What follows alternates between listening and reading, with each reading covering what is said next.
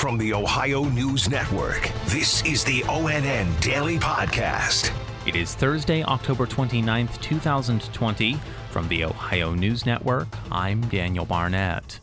While no counties were elevated to a level 4 or purple status on the public health advisory system today, health officials say Ohio has once again tallied a record high number of new COVID 19 cases. Governor Mike DeWine announced that for the first time, Ohio reported more than 3,500 new coronavirus cases in the last 24 hours. Today we have 43 red counties, only two yellow counties. This is the highest number of red counties, lowest number of yellow counties we have seen to date. DeWine says the vast majority of Ohioans are now living in high incidence areas. 78% of Ohioans are living in a red county. Less than 1%, as I said, are living in a yellow county. The three counties that were at risk of reaching purple status, Cuyahoga, Clark, and Hamilton, have been able to manage new hospitalizations, Governor DeWine explained at his regular press conference. What we've seen with Cuyahoga, Clark County, and Hamilton basically is that they plateaued or did not see a significant increase and not a significant enough increase to move to the purple level. The governor highlighted 83 of Ohio's 88 counties are now considered high incidence. DeWine yesterday asked one state agency to approve billions of dollars in relief funds for businesses impacted by the COVID 19 pandemic. More from Yolanda Harris. Governor Mike DeWine requested $5 billion in dividends from the Ohio Bureau of Workers' Compensation to ease employers' concerns. If this is approved, this would be the largest dividend ever issued by the Bureau. We've been told by many that these dividend dollars, the ones we've issued in the past, have been lifelines. Bottom line, this is about keeping our businesses open. This is about keeping people employed in Ohio.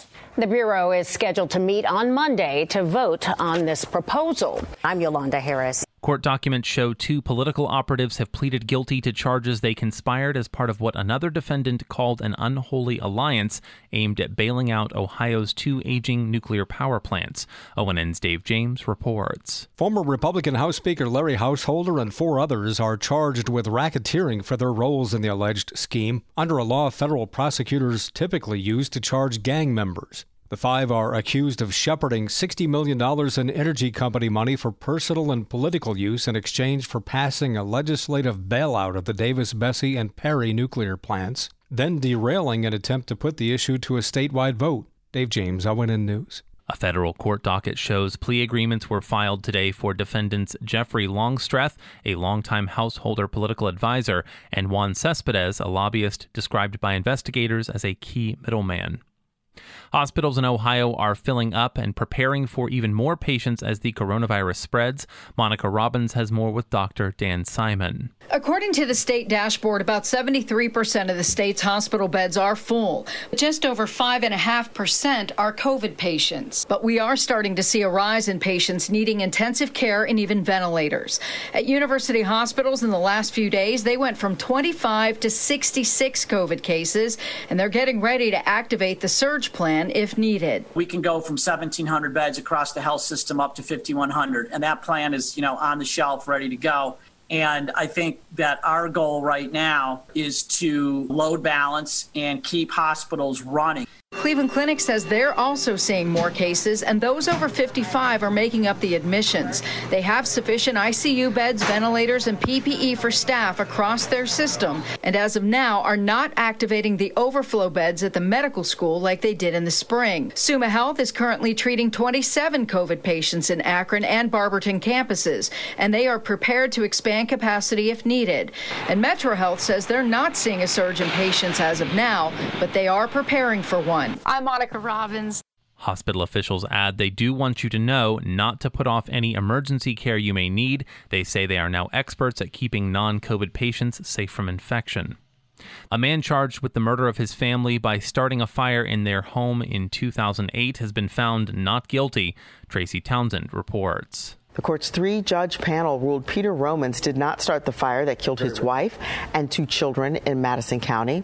This comes after 11 days of testimony from 50 witnesses who included competing fire investigators and experts with opposite theories and more than three hours of emotional closing arguments. Investigators say all three who died in that fire were found near the back door of the house.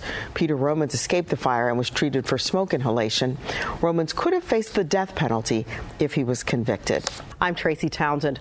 Two officials from the Trump administration are in Northeast Ohio today. ONN's Dave James has the details. U.S. Surgeon General Jerome Adams and Deputy Secretary of Health and Human Services Eric Hargan are visiting Mercy Medical Center in Canton, a company called Steris that sterilizes medical equipment in Mentor, and university hospitals in Cleveland. Surgeon General Adams says, We just want to find out what's working well, where Ohio needs help we are seeing increasing cases, increasing hospitalizations, But the good news is that we know what works to keep us safe. That, he says, is wearing a mask, washing hands, and social distancing. Dave James, ONN News.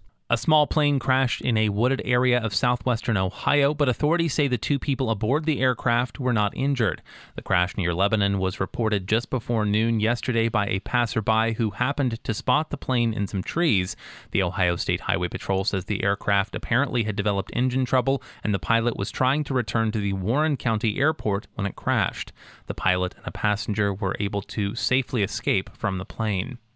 And the nation's top infectious disease expert has revealed grim details about where the U.S. stands in its fight against the pandemic. Karina Nova has the latest. Dr. Anthony Fauci told the American Medical Association that the timing of a release for an approved coronavirus vaccine is unknown, that it could be January or later. Fauci, who is the director of the National Institute of Allergy and Infectious Diseases, says Americans have to double down on wearing masks, distancing, and avoiding crowds, adding that the nation would be doing much better now if such care was being taken by more people.